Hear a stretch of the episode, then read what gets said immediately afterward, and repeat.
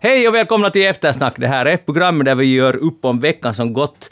I studion har vi vår krimexpert Jeanette Björkqvist. Välkommen med. Tack, tack. Ja. Tack, tack. Hur- Har du levat den här veckan utan mord och andra eländigheter? I, i verkliga livet, Annat ja. elände, ursäkta. I verkliga livet, ja. Ja, men hur är det I den här virtuella världen, nej, absolut inte. Bra, skönt att höra. Allt är som förr. Ja. Sen har vi kallat in Anders Helenius från Pargas. Välkommen med. Stå upp komiker. Och Ja. det, det, det är ju det du gör. programledare och allt möjligt sånt. Ja. Vad är nu nu för tiden? Välkommen. Tack, det är trevligt att vara här. Mångsysslare. Kulturell det. mångsyssla. Kulturell Ja, Det skulle vara någonting. Ja. Och det är, Det jätte... är väl alla som söker om pengar från Kulturfonden? Ja. Och det är jättelukrativt i dessa dagar att vara en kulturell mångsyssla. Ja, absolut. Ja, utan fast kontrakt. Ja, nej, precis. Men det har nog gått helt bra hittills. Har det? Ja, det har inte varit något problem. För i våras var vi ju lite oroliga. Vi var lite oroliga, men nu ser det ut som att jag skulle ha jobb nu då, på det här skrivande och, och eh, TV-jobb borde jag ha nu fram till sommaren, ser det ut som. Fint. Har, Ganska lärt, långt ändå. har du lärt dig något av det? Alltså är det någon sån att, att motgången blir framgång? Nej, inte egentligen. Eller jag kanske, det, alltså, inkomsterna har ju gått lite ner, Ja. eh, en del också, men det har inte kanske stört så mycket, så kanske det har liksom och inte har det gått så här sjukt bra, jag sitter inte här och skryter på, liksom i direktsändning på radio, men, men liksom det har ju inte va- varit så illa som det kanske i början tänkt att det skulle vara, att man skulle måste liksom nu riktigt skära ner på. Att man har ju inte kunnat resa någonstans, så det, den budgeten har ju nollats också. Så. Har du är det någon annan, någon annan budget? Jag menar när du går på Malmen och, och ska shoppa så måste du hålla i pengarna. Nej, inte har jag, inte har jag liksom, jag har inte, inte vet jag, kanske inte har behov av att shoppa sånt mera. Jag bara, var kanske färdig med det. Men det är intressant det där du sa om resor, för att Ja. det är också, jag märker på, på något sätt så, fast jag lever ganska sparsamt och sådär, men ändå så tycker jag att, eller jag menar, på grund av att man inte har rest, så finns det ju plötsligt lite mera pengar Mm. Ja. tillgängliga. Uh, eftersom jag använder väldigt lite på, ingenting på kläder egentligen, ingenting på teknik. Och sen har resorna Restaurangbesöken har ju fallit bort. Ja, restaurangbesöken faller bort, så det, det, det är ganska intressant Mm. situation. Jeanette, hur, hur, hur är din ekonomi? Min ekonomi är jättebra, men det där... Jag är bra på att spara, ser du. Det har du alltid varit. Men det betyder inte att jag inte gör av med pengar också. Men vad, vad lyckas du använda pengar nu på? Nå, kläder och kaféer och... Nej, skor har jag inte köpt nu på en stund. Men jag köpte ganska många där på en gång. Det vet vi. Nej. Aj, före corona, så du var... Nej, nej, nej, nej, nej. Under Jag är lite sån här nätshoppa här. Jag vill, jag, vill, faktiskt inte veta mera. Jag, det, det är Hon sitter, ledsamt. hon sitter nu också och shoppar någonting. Jag vet inte. Men det är mina de här, men de är lite smutsiga nu. Det var de här som jag beställde. Och de Tre smutsiga. Nej, nej, det fanns inte. Det var lite begränsat där. Det var stort jobb att hitta just de här. Tre vita. stycken. Köpte du faktiskt på riktigt tre stycken? Jo, jag köpte allt de hade i lager.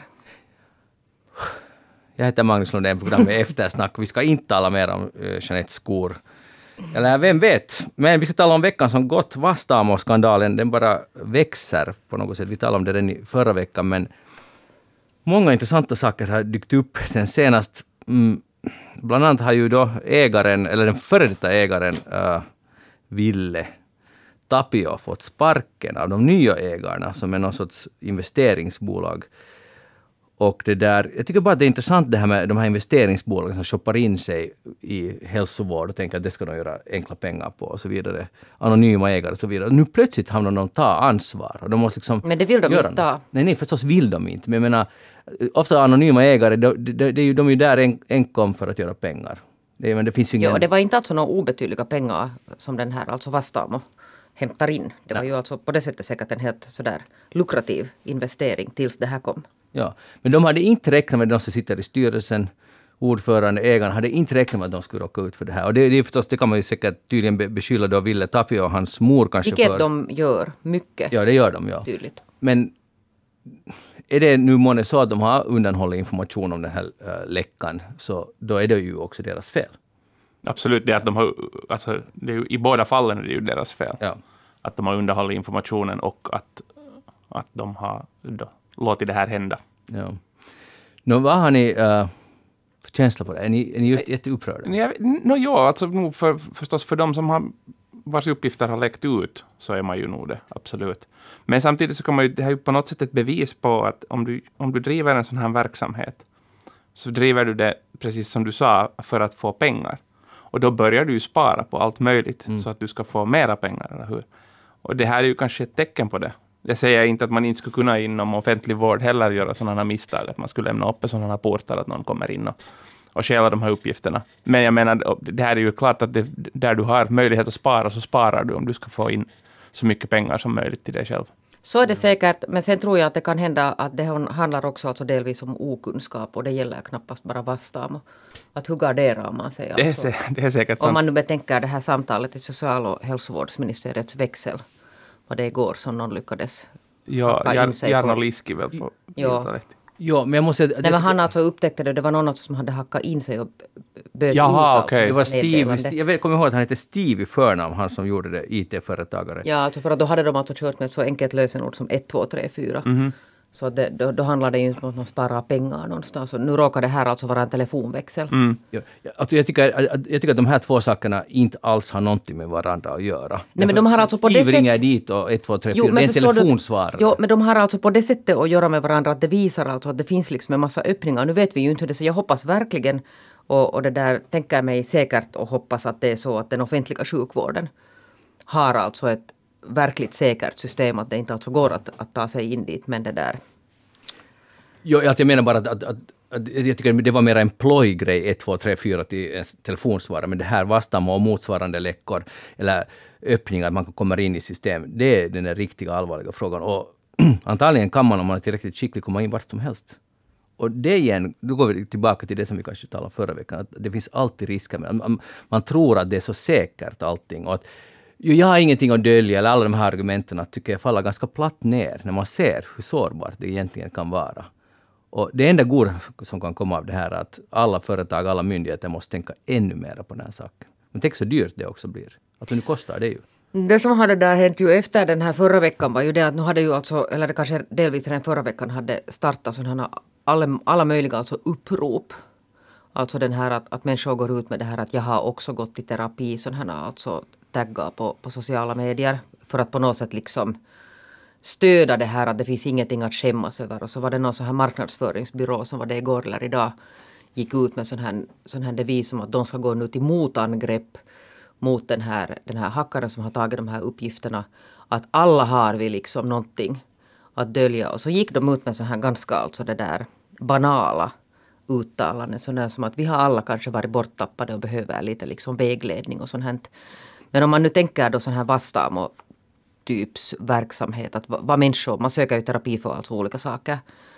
Men, men man söker ju bland annat terapi för saker som man inte talar om. Att det handlar inte om sådana här banala saker som att jag är lite lost i mitt liv nu och kanske behöver lite råd på vägen.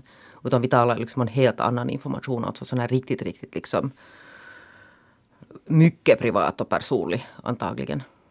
Och sen samma det här som, som man har hashtaggat upp att, att, att jag lovar att inte läsa de här om jag på något sätt kommer. Det, är- det, det är liksom så självklart att behöver man ens säga något sånt. Och tydligen är det inte tillräckligt självklart för i HBL tisdag den 27 oktober skriver chefredaktör Susanna Landor eh, rubriken Vi läser och publicerar inte något som hackarna lägger ut. Nej, men det var ju stort. Ja, Ja, alltså att tänka sig. Att ännu finns det liksom en moralisk kompass och den finns i HBLs, hos HBLs chefredaktör. Att de publicerar faktiskt inte de här... Ja. Ja, det, jag, jag är jätteimponerad. Vi lägger in några direkta citat ut på det här. Så att jag menar, ja. Eh, Men eh, det här är alltså en kriminell handling som den här killen har gjort. Eller vi vet ju inte om det är en kille. Nej men faktiskt. de börjar ju anta nu, det ringas in alltså att det faktiskt inte handlar om någon sån här hemskt avancerad eh, internationell brottslighet utan att det är eventuellt faktiskt så att man kan ringa in det här till Ja. eventuellt till och med en enskild finländsk person. Och det är att, alltså, jag skulle nu tro, så mycket tror jag på det goda här, och om det, de goda sammangaddar sig så kommer den här personen att bli fast. För att det går, han lämnar, hen lämnar också efter sig spår. Och bitcoin är inte alls omöjlig att spåra, så som det alltid sägs att det är helt anonym valuta. Det är det inte alls. Så det, det finns ma- massa exempel där man har kunnat spåra upp bitcoin som har bytt ägare otaliga gånger. Och det är bara de här koderna och så vidare, men det går nog att göra. Så att, Jo det här landet är fullt alltså med jättebra goda hackare. Ja. Så det blir lite, lite så här maktkamp. Och jag tror att han är ganska, en, henne, förlåt, är ganska ensam i den här. Han har, hen, har inte så jättemycket sympati på sin sida. Så det kommer att gå åt skogen. Men sen, Jeanette, det var bra där som du tog upp om att det finns upprop. Men jag tycker att finns det faktiskt i samhället någon sån här åsikt eller en trend att det är konstigt att gå i terapi? För de flesta, jättemånga går i terapi. Ja, men jag tror att det finns en viss... Finns det ett visst stigma? Att det, att det är svaghet eller vad är det? Ja, eller att det kanske upplevs lite skämmigt. Jag, och jag kan ju tycka att det, det är helt sant att det, de här uppgifterna som har läckt ju, kan ju vara... Jag har ju inte läst vad heter det, de uppgifterna som Husis Men har har. du de publicerat lägger- dem? Nej, jag har inte publicerat dem heller. Eh, men det där... Och det, det kan ju vara mycket allvarliga saker också, men jag kan ju tycka att det är bra om man går bara då, redan då när man känner sig bara lite lost. Jag menar, ett gymkort kostar vad, 700 euro i året. Du kan säkert gå i, i terapi tio gånger. Ta ett tio gångers kort i terapi kostar lika mycket. Mm. Och jag, jag tror att de är åtminstone lika nyttiga båda.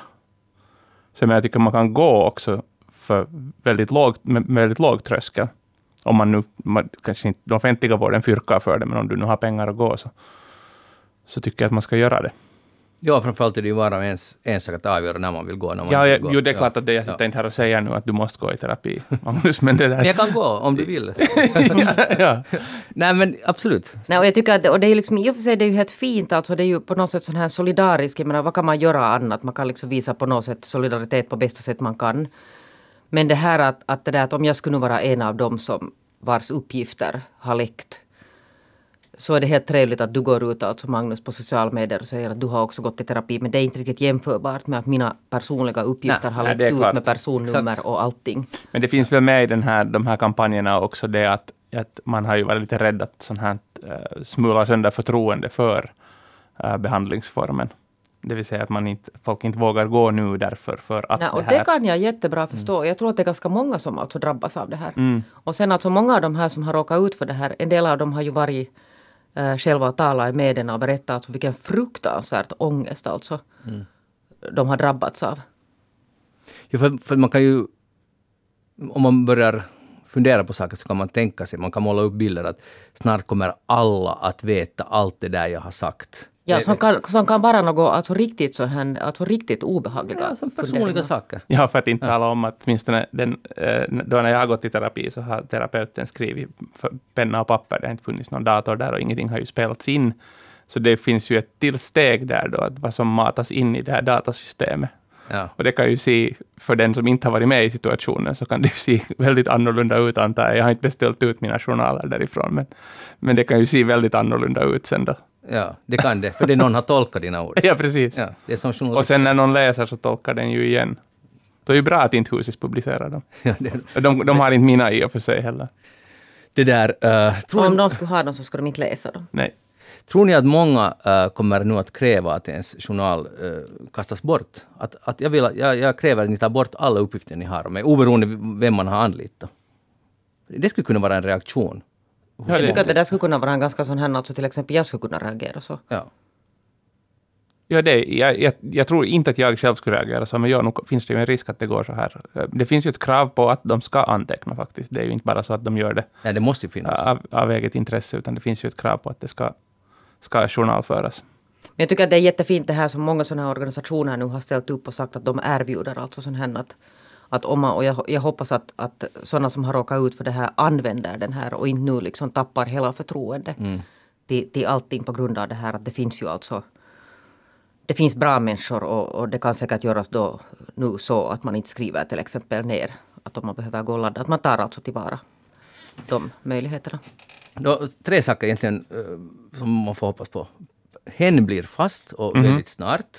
Och, och, och det ska vara så att säga det goda vinner över så här elakhet. Och det, det tror jag faktiskt att kommer att, kommer att ske. Sen att alla som har ansvar så- för sådana uppgifter nu omedelbart ser över sin datasäkerhet och tar. Det kommer att kosta och det kommer aldrig vara helt säkert, men det, det måste de fixa. Och sen tre, att om det finns en stigma över att man går och pratar med någon så måste den ju försvinna. Kanske det försvinner i och med det här om, om det ordnas sådana här kampanjer. För att då finns det ju något gott av de här.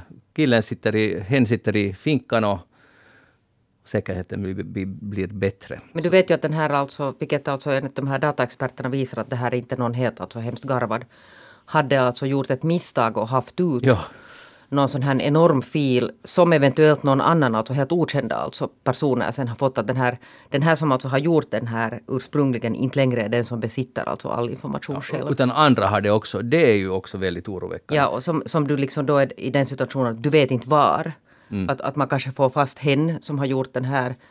Men va, va, vart har det farit? Vad har hänt liksom där ute på, på Tor-nätverket?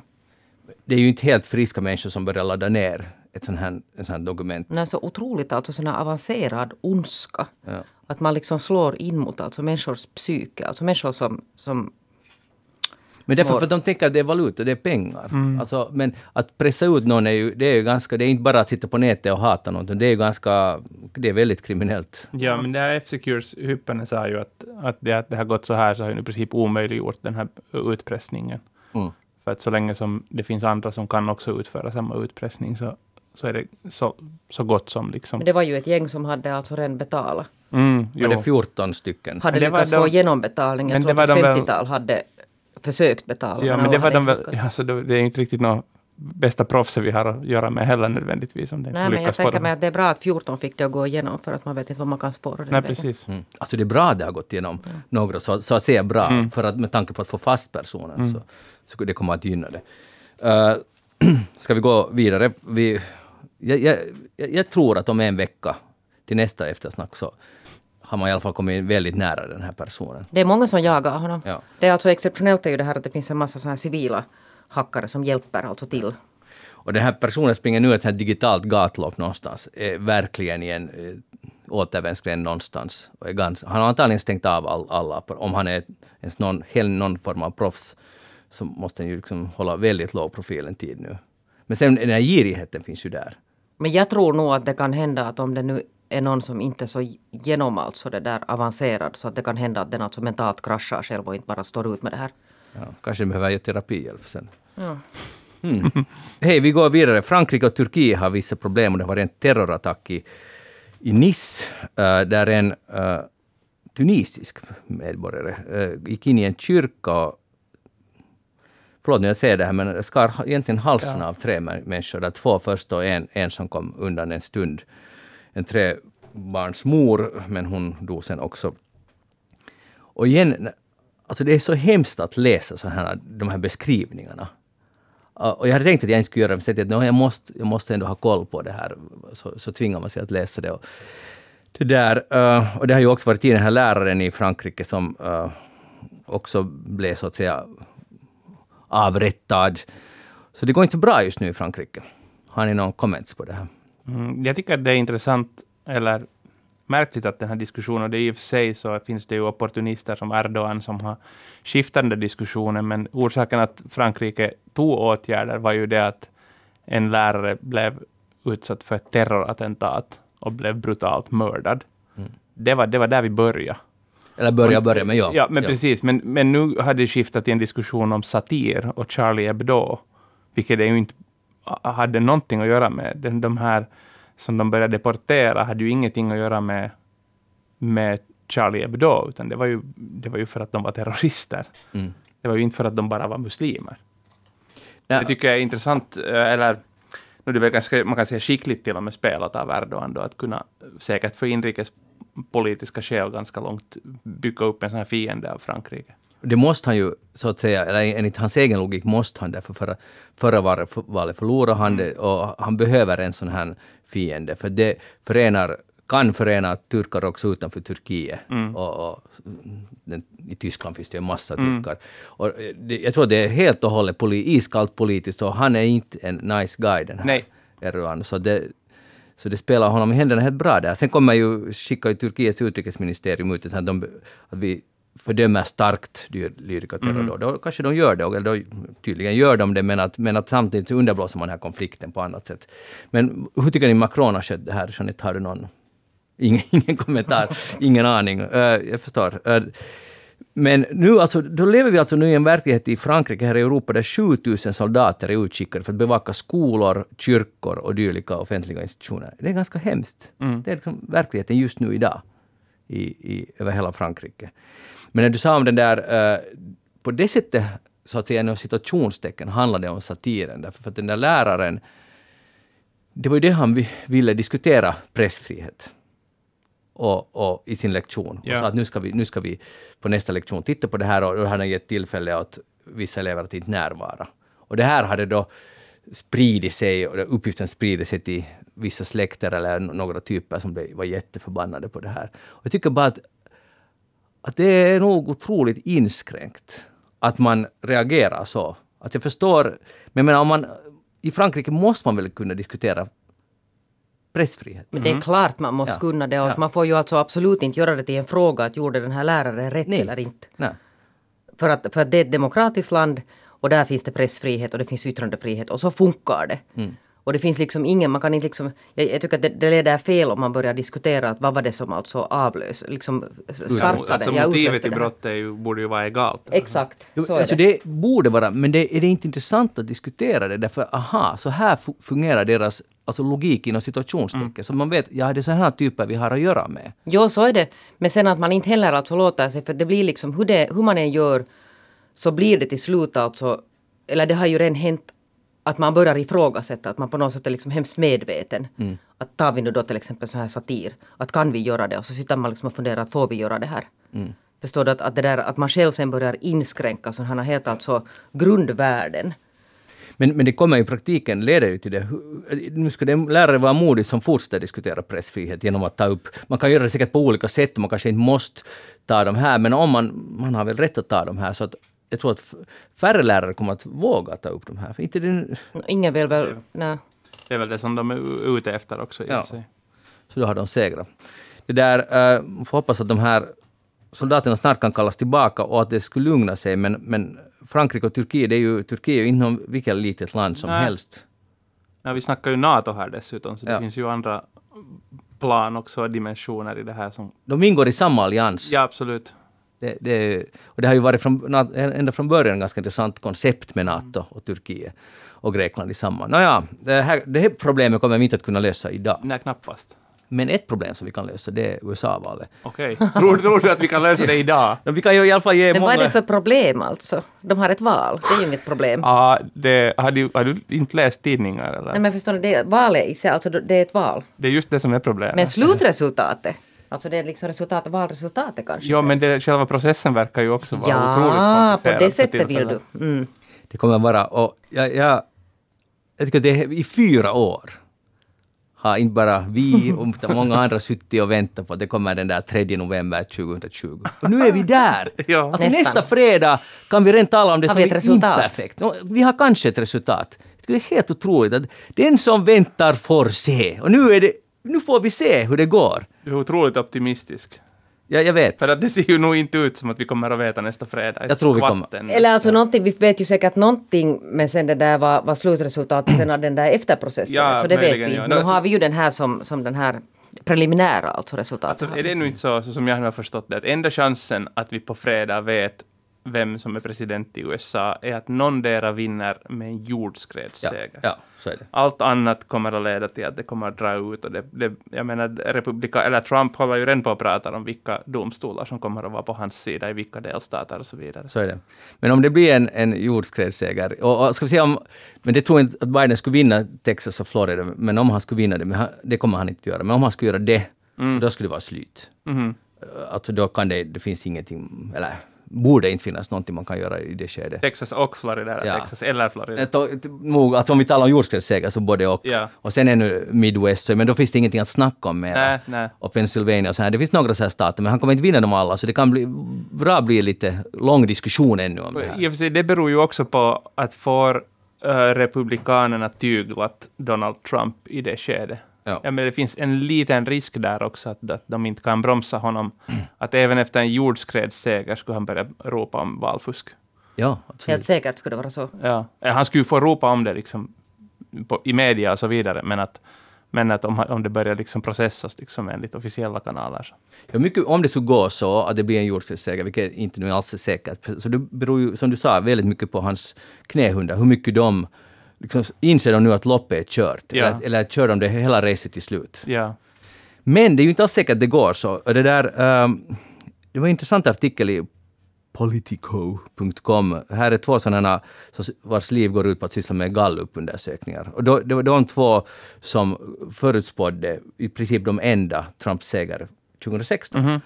Och nu har de intervjuat de här två killarna och, och de uh, förklara liksom att skillnaden med att därför går gallupar så alltså fel, för att det finns, och det här är en välkänt faktum, men det här att folk som stöder Trump inte vågar säga att de stöder Trump. Så när man gör en gallup, vem ska du rösta på? Jag ska nog rösta på Biden. Fast de egentligen tänker rösta på Trump. För det, är lite, det finns en, en skam med att rösta på Trump.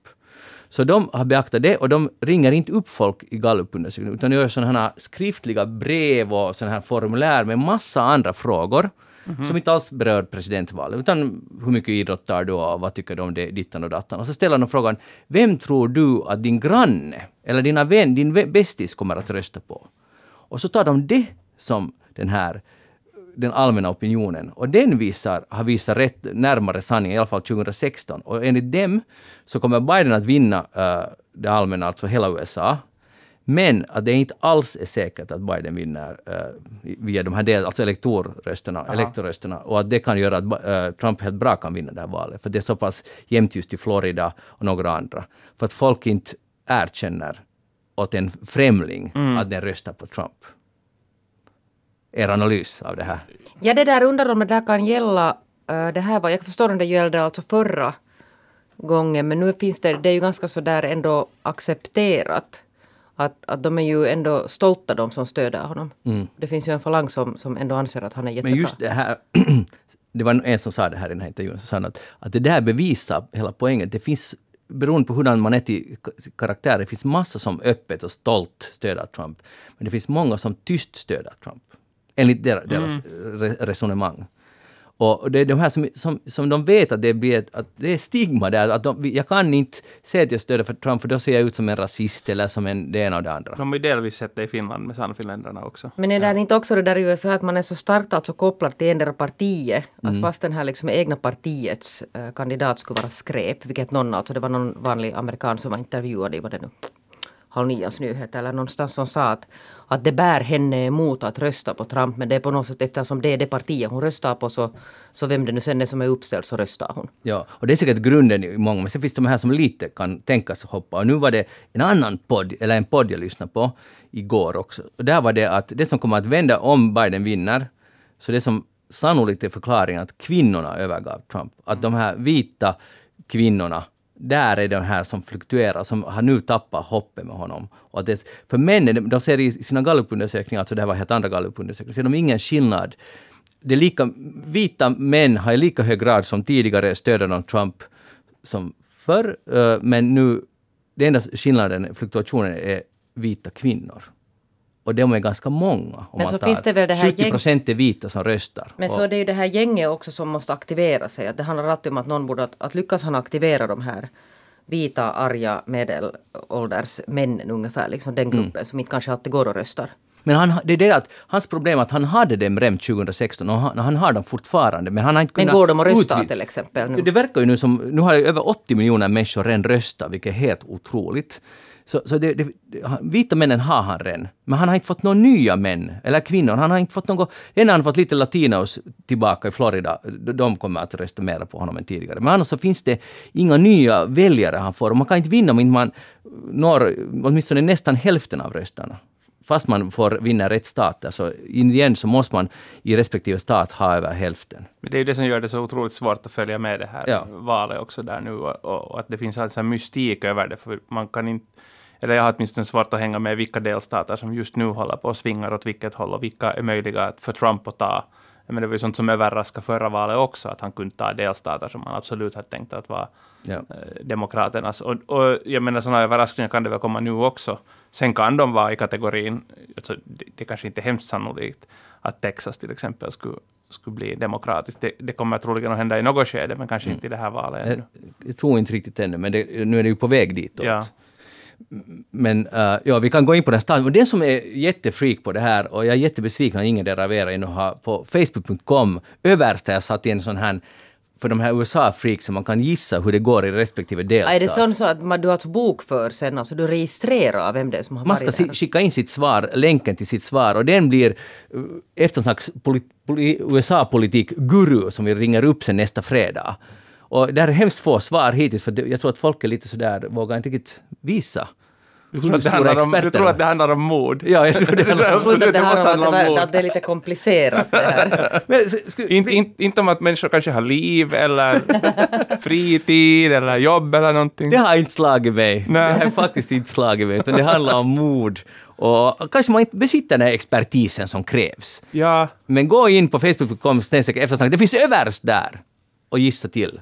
Allt det där på bred. Jeanette, kan du lova att ska du man går och sätta en lista på 52 det? Här är en delstater? karta, man bara klickar. Aha. Och man får en prognos vad läget just nu är. Så Okej. måste man bara avgöra själv vad man tycker. Hur det kommer att gå. Okej, jag- Jeanette skruvar på sig, men Anders, lovar du att du går in? eller? Jag kan inte lova, men jag, måste, jag ska överväga det starkt. Jag måste ju hinna innan tisdag då, annars Ja. blir det fusk. Ja, ja, det- Eller onsdag morgon är det då i så fall. Tisdag, sent på kvällen. Ja. Det, det måste nog då före det. Ja. Hej, men ni hade fått en, en hemläxa till Ja. dagens eftersnack. För att, eh, vi brukar alltid i eftersnack ha inför amerikanska valet, hur många val är det vi gör? Är det tredje kanske vi är med här i eftersnack? Har vi alltid uppmärksammat de här eh, mera okända kandidaterna eftersom ett, USA är ett land långt bortom demokrater och republikaner finns det massa andra partier. Och jag bad att ni skulle presentera en kandidat här för eftersnackslyssnare som de kanske inte har hört om eller kanske de har hört och inte vet så mycket om. Så vem vill, av er vill börja? Jag ska börja och jag ska berätta att det där det kom mycket abrupt det här, den här lilla hemläxan. Ja. Och sen min första reaktion... jag Börjar du nu med att förklara varför du inte Nej, har jag gjort ska, läxan? nej, utan jag ska säga sen att, det där, att sen när jag började skanna de här och jag var så att ja, men det går på, det går jättesnabbt det här. Och här var så mycket obskyra kandidater så att jag, jag vill inte prata om sådana obskyra kandidater, att det här är ju helt galet. Oj, nej. Men sen det där tänkte jag att jag måste nog ändå titta närmare på den enda som jag förstår mig på lite och det är den här Kanye West som alltså är sån här världsberömd rapartist och gift med den här Kim Kardashian, alltså riktigt sån här liksom stjärna. Som det där, jag levde faktiskt i tron att, jag minns att han skulle ställa upp och sen, sen så skulle han inte ställa upp och sen hade han missat, alltså det här kommer jag ihåg alltså från medierna, han hade missat en massa deadlines. Mm. Man skulle alltså rapportera, han hade varit någon 14 sekunder för sent i någon delstat. Man måste för varje stat registrera sig separat. men alltså jag tror att det slutade med att han lyckades nu, alltså han, han är uppställd nu. För sen alltså drog han sig ur det här, hela det här valet och, och sen kom han igen. Så nu är han alltså faktiskt uppställd och hans parti heter Birthday Party Ticket. Och det beror på det att han anser att sen om han blir president, vilket han ju då inte blir, men om han skulle bli, så är det som en födelsedag för alla. Det är liksom en enda födelsedagsfest åt alla. Det är ju jättesmart. Är det inte smart? Ja. Det där, han lär ha en sån här bipolär sjukdom som han inte alltid medicinerar. Alltså riktigt, så därför går det lite upp och ner. Okej. Och sen har han ju varit helt så här liksom best buddies med den här Donald Trump som han tycker jättemycket om. Ja. Och när jag läste en lång, lång artikel om honom som Dagens Nyheter hade gjort en sån här riktigt alltså grundlig analys av honom. Så han är ju alltså, de är ju säkert i sin läggning inte särskilt olika. Trump och han. Trump och han att de har den här outputen är lite att du vet aldrig riktigt vad det kommer därifrån. Och lite sån här kanske till viss del sån här grandiosa Planer. eh, tankar sådär. Om sig själv. Om, om sig själv och, och vissa annat. Men Jeanette, om det blir... Sen har han lite sådana här populistiska utspel har han också sysslat med. Han har ju till exempel sagt att slaveri har varit ett val och att Martin Luther King är förlegad. Och, och det där fria lite med den här alt-right eh, falangen där i USA. Okej. Hur- För, det är just frågan, förutom att det blir en evig födelsedagsfest, så vad, har- vad, vad vill han politiskt? Men på vilket Han sätt kan Martin alltså- Luther King vara förlegad? Jag vet inte, men han vill det där driva. Han är alltså då djupt troende också visade sig. Jag gick in på hans hemsida. Så han har tio sådana motton som han vill driva. Alla är alltså motiverade med ett citat ur Bibeln. Mhm. Alltså att han är mycket så här liksom så här väldigt alltså så här konservativt kristen och liksom öppen med det. Men han det där, sen undrar jag bara att är det månne han själv som har det där skrivit ihop sina. Han ska alltså bland annat då satsa på förnybar energi, ekonomiska lättnader för studenter och sen på att polisväsendet ska behandla alla lika oavsett hudfärg och etnicitet. Sådana här unika alltså. Ja, varför han har hittat på en sån här radikal... Men tack, eh, vill, tänker du rösta på honom? Nej, det kommer jag nog verkligen inte att göra. Du, skulle, du är helt säker på att Ja, du men alltså sen vill jag säga att nu har han ju faktiskt ingen alltså reell chans. Men han har ju då tydligen alltså suktat i den här presidentballen ganska länge. Och sen när man läser den här DNs analys av det här så det Många tar det som ett skämt och som något PR-trick och sånt här. Och sen var det någon som påstod att han är alltså satt dit för att ta svarta röster av Biden och sånt här vet ni att, att det är någon sån här liksom alla möjliga komplottjotton. Men deras alltså det där slutsatsen nog att han helt seriöst alltså i sina stora stunder anser att han ska bli USAs president. Det kan hända att det inte är sista gången vi hör Men det, det betyder ju inte att det inte skulle vara, kunna vara maskinerat av Trumps inre krets. De är ju vana att handskas med sådana här megalomanska narcissister. Så, Så så att de har ju Men han kanske har alltså haft vet hur man ska föra sig. Jo, men han har haft presidentambitioner alltså också innan Donald Ja, ja. Trump visade sig. Han har fått någon sån här syn, alltså på någon, Uppenbarelse, uppenbarelse på någon sån här MTV Music Awards. Plötsligt hade kommit till honom i hans rap liksom. Alltså, på ett sätt att, uppskattar att jag han ska ställa stora sig... tankar, det är bra. Ja, men det har sätt. kommit liksom sådär till honom från ingenstans att, att han ska bli president i USA. Så det är någon högre pakt som Det är, ska till honom. det, är, det, är, det är ju ett mirakel nästan. Är det inte? Ja. Nå, Anders, vem har du valt? Jag hittade en sån här kille som heter Bill Hammonds. uh, uh, från Unity Party. Aha. Unity Party, och jag, jag hittade honom för att Unity Partys slogan, de är alltså ett centerparti, och deras slogan är Not left, not right, but forward. Det är ju Det är lite jättebra. fiffigt tänkt att vi, inte vi får framåt här. Ja. Motsats till de andra som bara girar åt höger eller vänster. Ja, och jag lyssnade sen på en, en podcast med honom. Jag blev, han, de, de, they had me at forward, så att säga. och så började jag lyssna lite mer på vad det är för eh, grejer. Det verkar väldigt vettigt liksom. Ja, Det var, det var ganska center, center liksom. In, inte finska centern, alltså inte, inte jordbruk och, och flytta ut alla, vad heter det? Vargas. Eh, ja, Pargas får man ju flytta saker till i och för sig, men inte, inte alltså läkemedelsverk ska flyttas till Kuopio, vet du. Så, vad heter det? Utlokalisering. Utlokalisering, Ja. Så det, det, det hade de nog inte på sin agenda, men, liksom, men, men någonstans mellan Demokraterna och Republikanerna, vilket då i Finland skulle anses säkert vara väldigt långt åt höger. än. Mm. Men, men det där, men alla har vi någonting, och, och Bill har också. För hans tankar om klimatförändringen är det att, att, att man ska skjuta upp damm i atmosfären som ska kyla ner jorden. På riktigt? Ja, han har en sån tes att, att vi ska inte börja med så hemskt strikta restriktioner, utan vi ska testa det här istället. Och jag kan ju inte säga, jag är ju inte någon klimatforskare eller fysiker Men är eller han någonting. Nej, Nej. Är men han, säger att det finns en prominent website som säger att det här är möjligt. Ja, men då så. Men jag blir lite intresserad, för tänk om det är sant. Alltså, tänk om det skulle gå. Och ingen har märkt det, här. nej. kan ju gå, men jag kan på något sätt helt liksom med lekmanstankar tänka att det finns en viss risk i det. För han, han baserar det här på, på vulkanutbrott som har skett på 1800-talet som har kylt ner världen. Uh. Och, och som vi genomled senast när vi inte fick flyga någonstans. Så, Ja, det skulle bli... så det gånger mycket, alltså någonting sånt tänker jag att han skulle vilja ha då. Ja, sen om man lite eh, siktar fel, så kanske det blir ganska mörkt på jorden. Jo, det, men det får inte komma för mycket. Nej. Och, och astmatiker och sådana kanske inte riktigt skulle digga det här, tänker jag. Nej, sen om det regnar ner tillbaka. Men hurdant damm, alltså, alltså vad talar vi om för damm? Jag, jag vet inte, han sa i den här podcasten bara cooling dust. Cooling. Cool, ja, alltså det, är nu, alltså det ska vara någon sorts skugga antar jag. No, men det Jag, får jag inte kan i sådana fall bidra med så här lite katthår dit från mina knutar. Skulle Ja, om alla bara städar hemma. Alla städar och skickar sina mattorna. påsar till honom. Vad hette mannen nu igen? Eh, Bill Hammonds. Så Bill, och så skickar man sitt damm till Bill Hammonds. Mm. Kan man göra det redan alltså? Men eh, vet du vad Anders, jag är ledsen, fast jag, jag uppskattar att man ska framåt. Jag tycker det är en bra princip Mm. i livet. Men det här dammet, alltså det, det går, han får Ja, inte men som mindre... jag sa, alla har någonting. Ja, ja. Du, sen när man börjar gräva så all, någonting hittar man på alla. Ja. Som, som liksom berättar vem den här människan är på riktigt. Och det kan vara att Bill har rätt. Men det, det som jag alltså, överlag med, med hans um, berättar lite om hur det har varit för honom att ställa upp som sån här utanför de här partierna. Och det är ju, det är ju en himla lång byråkratisk process där. Mm. Att ens få, få liksom komma nära att bli uh, uppställd kandidat för något annat parti än, än republikaner och demokrater. Det, det bromsas, de här myndigheterna saktar ner de här processerna och de fastnar i alla möjliga juridiska. Han tror jag är uppställd nu i 13 delstater, Kanye i, i uh, 9 eller 20 någonting. tror jag. 20, ja. Men att, att, att de har liksom jättesvårt att, att ens hinna under fyra år få ihopsamlat att de ska ens kan kandidera Ja. i fyra. Och, det är helt, jag tycker det är skamligt hur svårt det är att ställa upp där och, att till, till TV-debatterna det är jätteovanligt att en tredje kandidat får vara med och snacka. ja, ja. Så, så det, systemet gör allt för att upprätthålla två partier. Ja, och det där tycker jag att, jag tycker att det där, och det där har jag tyckt många och det är samma med Storbritannien.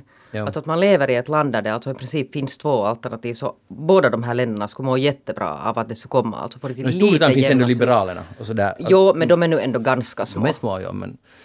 Ja, nej, att det är faktiskt ganska, och gröna, men, men det är nog mystiskt det där systemet. Uh, och sen, men sen ordnar ju alla alternativa, de här mindre, de ordnar en egen TV-debatt. De det. alla. Ja. Och, och det blir ett enda kaos. För det är för många för udda figurer också där in, Ja. med i gängen. Bland de seriösa. Ja, och det, men jag menar, det är på något här som man har liksom... eh, Ju mer man följer med och ser vad som händer där nu, så allt det här pratet om att det skulle vara the greatest democracy in the world börjar liksom smulas sönder framför ögonen på en. Liksom. Ja. Det är ganska mycket som verkar väldigt liksom, konstigt. Jag menar, det är något som man tycker att de går ju inte med på något sätt att förändra den där grundlagen som skrevs då för 200 år sedan eller någonting. Det, det är ju helt otänkbart. Det här, det här valsystemet till exempel, att vinnaren får alla eh, elektorer i en delstat. Det är ju helt galet. skitgammalt och det är liksom, uh, har, har man försökt alltid emellanåt göra sig av med, men det tycks vara bara omöjligt att få det att skifta, bara att den som får mest röster vinner. Ja. Känns ju för en finländare ganska liksom självklart. och ganska demokratiskt, här, men det är ju den här dels, delstaternas autonomi, där tanken om att de är autonoma. Ja. De ska ha en viss påverkan, men det är extremt gammaldags. Ja, och nu upprätthåller det ju det här tvåpartisystemet också, att om du skulle ha ett all, allmänt val där, där Mm. alla får rösta på precis vem de vill, så skulle du ju inte splitta 50-50 de där rösterna, utan troligen skulle de två stora partierna fortfarande dominera. Men. Så är det. Hej, jag, jag tittar in på Prohibition Party. Mhm. I princip då förbudsparti, eller så det handlar ju naturligtvis om alkohol. Mhm. Och, och, Så är också Centerpartiet. ja, precis. Och de har funnits alltså, det är det, det partiet som har funnits, det tredje partiet som har funnits längst i USA. Det var redan 1870 tror jag det. Sen dess har de funnits och ställt segt upp en kandidat i varje val, så gott som sen dess. Ibland har de bara fått några hundra röster i hela USA. Ibland har de fått till och med två procentenheter av, av alla röster. Men nu har de lite problem för att eh, Phil Collins heter han och det är en Genesis Phil Collins, va- vad så ni vet. Are you sure? Ja, det verkar så att det inte ska vara han. Kanye och Phil Collins skulle ställa upp, det skulle vara... Eh, Han ställer upp och eh, mm, det är, hans webbsajt är ganska svag. Alltså, jag skulle säga att han kan inte få många hundra röster, för det, det, det finns nästan ingenting där. Men han ställer upp och eh, det som är kris i det här förbudspartiet är det att, att eh, en av deras tidigare ledare har Börja supa. Nej, nej, han har inte börjat supa. Men Han har, han har, han har eh, startat en fond, så de får 8000 dollar varje år, partiet. Okej. Det är det enda fyrk de får. De har, inga, de har inte några andra pengar och de har i princip två handfull eh, medlemmar, betalande medlemmar, låt oss säga 20 stycken. Och det kommer, men det kommer 8 ton in på konto varje eh, år. Så partiet splittrades i två delar här för i början av 2000-talet. De hade två kandidater för att båda ville komma åt fyrkorna. Aha. Och, nu, och de bestämde då att de skulle dela på pengarna. Men att annars så, så för de en ganska tynande tillvaro, men de kämpar nu för att det, det ska inte finnas någon sprit helt enkelt mera. För på 30-talet, 20-talet var det ju förbudstid också i USA. Och då hade de sin glansperiod, men att efter det så, så ja, det går inte så bra nu. Så att eh, Phil Collins kommer att ha det knepigt, eh, men eh, vi får se. Och det som de har ju uppnått ett mål redan, för det har ju visat, eller kanske ni känner till, både Donald Trump och Joe Biden, de dricker inte alls alkohol. Visste ni det? Jag visste att Trump inte dricker alkohol. Inte heller Biden. Nej. Så att på det Det sättet... kan ju vara läge när man är 77 att Men var där inte alltså... Nej, de har aldrig gjort det. Aldrig gjort. Nej. Var där inte något annat, alltså ett parti också som bara kämpar för att förändra valsystemet? De har också någon presidentkandidat. De ska vara när jag- värd mera röster än Phil Tyckte jag Collins. ska, ja, men de har alltså ingenting annat på sin agenda. Jag vet inte, behöver man presidentvalet till det men... Hej, vi lämnar, vi lämnar USA därhen. Uh, hoppas ni som inte är intresserade av valet fortfarande är med oss. Men, men att det där, ja, vi måste ta det här, för att det här händer vart fjärde år. Och nästa fredag blir det fantastiskt. Oberoende vad det blir så... Uh, Gå nu in dit och följ i den här mannen. gå snälla in, gå snälla, snälla. Jag har dessutom bjudit på min tippning.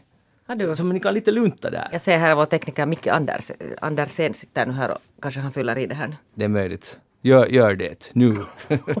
han, han Micke nickar snällt det där och hoppas vi ska tala om något annat. Jeanette, vad har du tänkt på den här veckan? Och nu ska det vara ganska snabbt. Jo, jag säger snabbt det här att jag råkar ramla över eftersom det här var en privat statusuppdatering så säger jag inte vems det var men det var alltså en mamma vars barn äh, satt och kämpade med sin finska läxa. Hon var sån här förtvivlat uppropat liksom att varför måste det vara så att ett enspråkigt svenskt barn sitter där alltså och tragglar med sån här som fjärde temaformen och partitativ singularis och bla bla bla bla.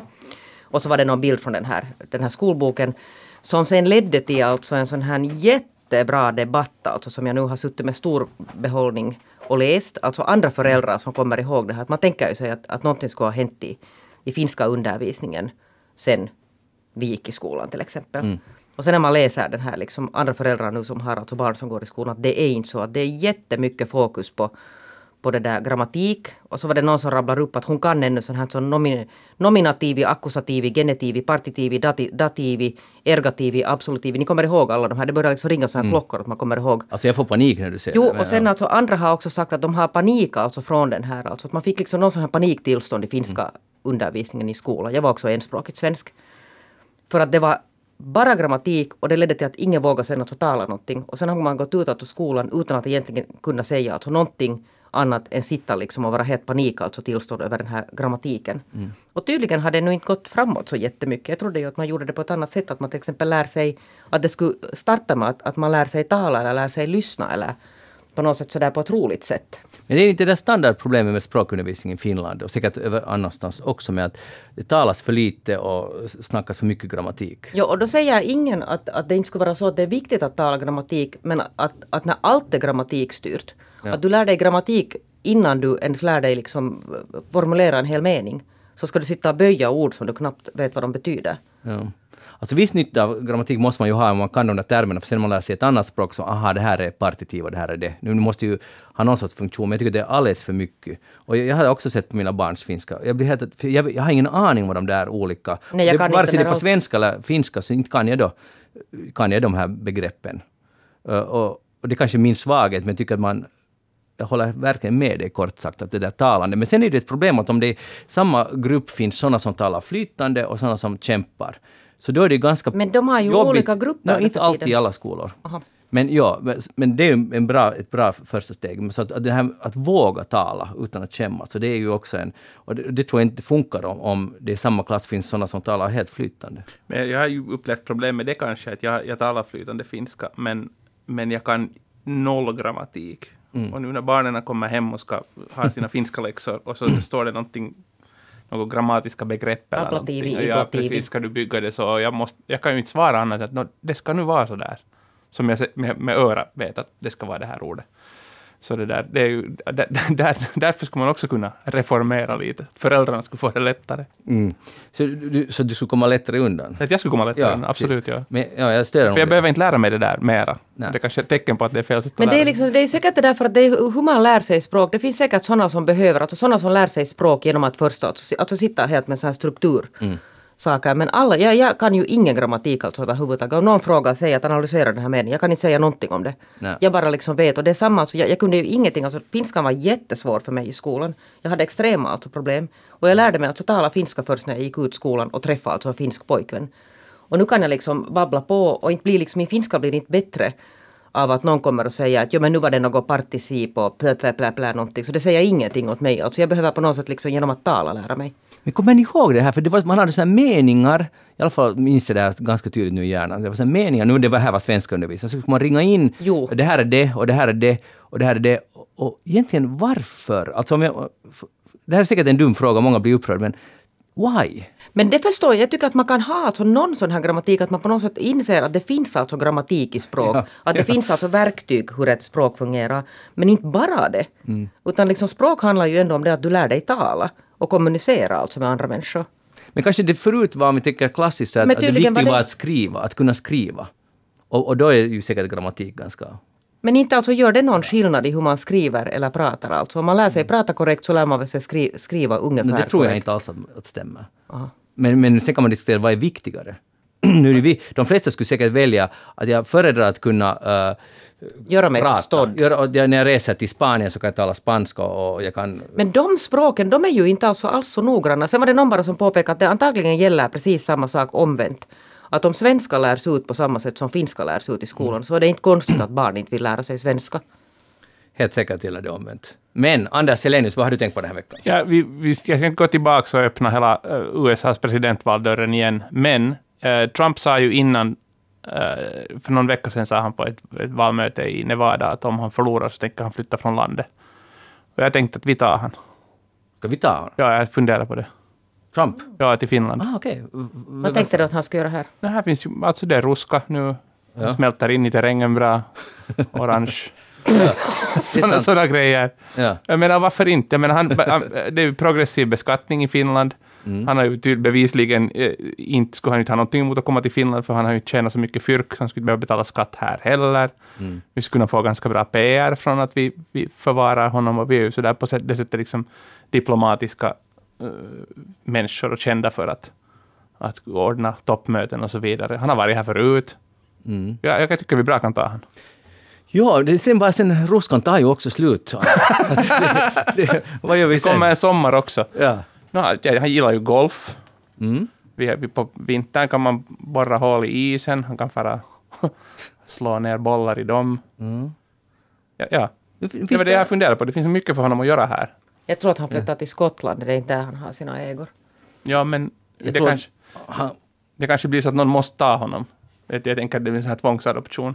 Kanske kan asyl här, för det, det kommer ju nog Precis. att vara lite knepigt för honom så här, rättsligt efter Jag kan, jag kan genast säga att jag ser inte att han har asylskäl. jag kan genast säga att det, det tror jag inte på. Nej, men vi, han, måste ju, han måste ju få bli prövad i sak. Ja, Nej, alla, har, alla, alla, har rätt. alla har rätt att söka asyl. Ja. Genèvekonventionen måste gälla honom också. Så är det. Så vi, vi får se om, om du får rätt. Det kan vara att du inte får, men det är möjligt. Och we- we'll see. Det där, eh, nu tänkte jag faktiskt gå vidare. Jag läste, kommer ni ihåg, jag tror Anders, du var med i den sändningen när jag talade om att, att det har nu visat sig att, att smil på eh, också ett eh, tvångsmässigt Ja, smil. ja, ihåg. Att man mår bättre av det. Det handlar om att, det att forskarna kommit fram till att om man sätter en penna i käften så här på tvären Ja. och småler så, så börjar man må bättre för att det, Mm. smile liksom talar till hjärnan direkt. Och nu köpte jag igår, som liksom slumpmässig händelse, kö- köpte jag tidningen Nya må bra. Aha. Sveriges största hälsotidning. Här står heter den gamla Må dåligt nu för tiden. Här står falska leenden lika bra. Nu är det vetenskapligt belagt. Det är välgörande att dra på smilbanden oberoende om det är ett riktigt leende eller en grimasch. Detta enligt en studie från University of South Australia, där deltagarna, där deltagarna höll en penna mellan Är tänderna. det samma, hör du, forskning som Det är du samma hade forskning. bekantat dig med? Och de har antagligen lyssnat på eftersnack. Ja, absolut. Eller läst forskningen, men, men i alla fall. Så det här förstärker mig i min tro att vi måste sätta pennor i nu i, i, I käften. Ja, på tvären. Med egna pennor då. Vi måste ju idka, vad heter det, Kor, ko, coronaförsiktighet Alltså jag, vet, jag, kan, jag kan säga alltså genast att om jag, om jag försöker pressa in en penna i min käft så mår jag nog inte hemskt mycket bättre. Inte. Alltså det ryms ju inte ens in i hit. Men du måste ha en lite kortare penna, helt enkelt. Tror du, det, tror vet på du det? vad, det måste jag inte. Jag måste inte ha någon penna alls. Voi, voi. Hej, vi talar ju om... eh, hur säger man Kanye West? Kanye. Kanye. Kanye West. Okej. Kanye Nå- West. nå, eh, frun, frugan Kim fyllde då 40, Kardashian fyllde 40. Och han gav i present en holograminspelning av, av Kims farsa. Som liksom dansar och berättar och säger grattis på 40-årsdagen fast han dog när hon var 22. Och spela upp den här. Och nu finns den, alla kan njuta av den här, för den finns nu på Twitter också, den här holograminspelningen. Och jag bara tänkte att, skulle ni, vad tycker ni om det här? Det är, väl, är det där är ju lite kärleksfullt, är det inte? Ah, Nå, Var det inte? alltså jag har inte sett den här presentationen. Jag har sett den. Men var, var det inte, okej om du har sett den, så Ja. jag har läst någonstans att han, han hyllar, alltså pappan hyllar Kanye ja. Eh, ganska stort i den här. Men också Kim. Men, men, men, men liksom han hyllar liksom svärsonen Ja, också här. väldigt mycket. Väldigt mycket. Så Ja. det är liksom, man kan inte göra det här Där utan... den där, sorry det gick bort. ja, det där. ja, liksom att han har tänkt att vi ska nu passa på här också att lite skryta. Ja. Och, och tänk att det är ganska sådär långsiktigt tänk att för, om det här, om jag Var förstår de, var det- de ens tillsammans då? Har pappan någonsin ens träffat Kanye? det, det, man får nog bilden att de skulle ha träffats. Mhm. I alla fall Men det hur- där om han har haft kontakt ser du dit högre upp för att Ja, han det hade alla möjliga sådana Men alltså, kontakter föreställ er nu det här om ni har någon nära och kär som har dött och sen om 20 år så får ni ett hologram. För på ett sätt så reagerar jag som Jeanette att det är kärleksfullt och på ett sätt fint. Men är det inte, är det någonting som inte stämmer? Ja, det är någonting nu när du säger alltså det där, det var den här spontana, men nu när jag börjar tänka att skulle jag själv vilja? Nej, jag skulle inte vilja. Man säger så att hey now that you're 40 och minns du när vi lyssnade på den här låten så spelade de upp någon låt alltid när han körde henne till skolan. Och så sjung, rockade han lite där. Men vad tyckte Kim om det här? Kim är jätterörd. Både Kanye och, och, och farsans skull. Att det är så fint att vara älskad. Men alltså jag menar, reagerar över det här att hon plötsligt har ett hologram av sin pappa där han kind of liksom lever igen. Uh, uh, hon, hon säger att det är a special surprise from heaven. Ja. Så att så kan man reagera. Ja, det kan man inte så här ogin som du, Jeanette. Inte var jag ogin, jag var ju först lite sådär spontan, Ja, men sen sant. sa jag sådär att mm, det viktiga är väl vad hon tycker om det. Mm. Är det inte? Ja, det, är, det är sant. Men, men att det här, för det här, Whitney Houston har ju haft en hel turné, eller hon hade ju inte för hon var död, men, men en, en hologramturné. Uh, där alltså hon uppträder på scen men det är ett hologram och så är det riktigt band och dansare omkring henne. Jag, jag, tittade på, jag blev så fascinerad av hologramtanken så jag började titta på det och det är nog ganska kusligt liksom. Och det finns inom klassisk musik. Men var det, det inte alltså någon sån här motsvarande som de hade där i Helsingfors centrum mittemot det stora varuhuset så hade de någon sån här marknadsploj där alltså bland annat Mikael Gabriel den här som du vet känner till den här kända artisten, mm. finska artisten där. Det, var, det måste ha varit alltså någon sån här hologram för det var som att han skulle ha varit där alltså. Men han är ju väl inte död? Nej han är inte död men han var verkligen inte alltså där i det här skyltfönstret heller utan det var just någon sån här, okay. sån här alltså, tekniska lösningar. För det är dit vi är på väg. Ja. Alltså det, det, men det var bli... ganska fascinerande för det var helt som att han skulle ha varit där. Alltså, vi stod ja. med min dotter där och tittade och var helt åh. Men, men jag, jag, tycker ändå att den här kuslighetsfaktorn är uh, det är en annan här, för att det är döda människor som... Liksom, men samtidigt kan det levande göra historien allvar, alltså helt allvar. Mm. Det, är, mm. det är ju ganska tufft på ett sätt. Till exempel har man, vi har talat om det eftersnack, man har Holocaust-överlevare. Uh, bandar in sina upplevelser och så spelas det upp på historielektioner. Så det kan ju vara ett bra sätt också. Att det blir mer sådär levande, att det är en riktig människa som, fast ja, alltså, det är ett hologram. Ja, så, så, länge som det är din, du, du, själv som talar, men i det här fallet är det ju uh, Kanye eller någon som ja. har skrivit den här texten. Det är ju det som är lite är ju, sådär... Alltså, det, han har ju inte spelat in sin, sin egen text som Nej, han, det är inte pappa som talar. Det är Nej, jag tror som, det är det inte. Är det inte pappan som talar? Alltså var det baserat på några gamla band eller? Jag skulle säga att det är pappan som talar ah. på riktigt. Det måste vi undersöka. Jo, jo, alltså det är pappan som snackar. Ah, okej. Okay. Jag skulle påstå det, att det är bandat för 22 år sedan. Okej. Okay.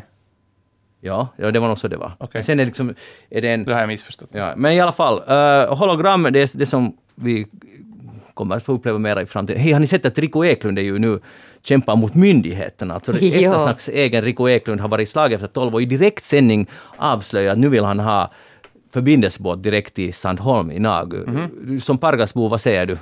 Eh, välkommen, Rico. Ja, men han, han är ju där alltid, men nu vill han att, att båten ska fortsätta. Han har väl skrivit sig där, var det inte? Ja, han, han har skrivit ja, du säger välkommen Rikos skattepengar. Ja, perfekt! Jeanette Björkqvist, och Pargas behöver det, det vet vi. Ja. Och Töle behöver inte. Jeanette Björkqvist, tack för att du var här. Det var, det var härligt. Och nästa fredag, aj, aj, aj. Och tisdagen kommer snart. Anders Helenius, tänker du kolla på vad? Äh, jag, jag, jag, jag, måste jobba nästa dag. Så jag, kan, jag måste jobba med det nästa dag, så jag måste ha någon annan som kollar på det för mig. Jag heter Magnus Lundén, programmet Eftersnack. Vi är tillbaka inom en vecka. Ha det bra. Hej då.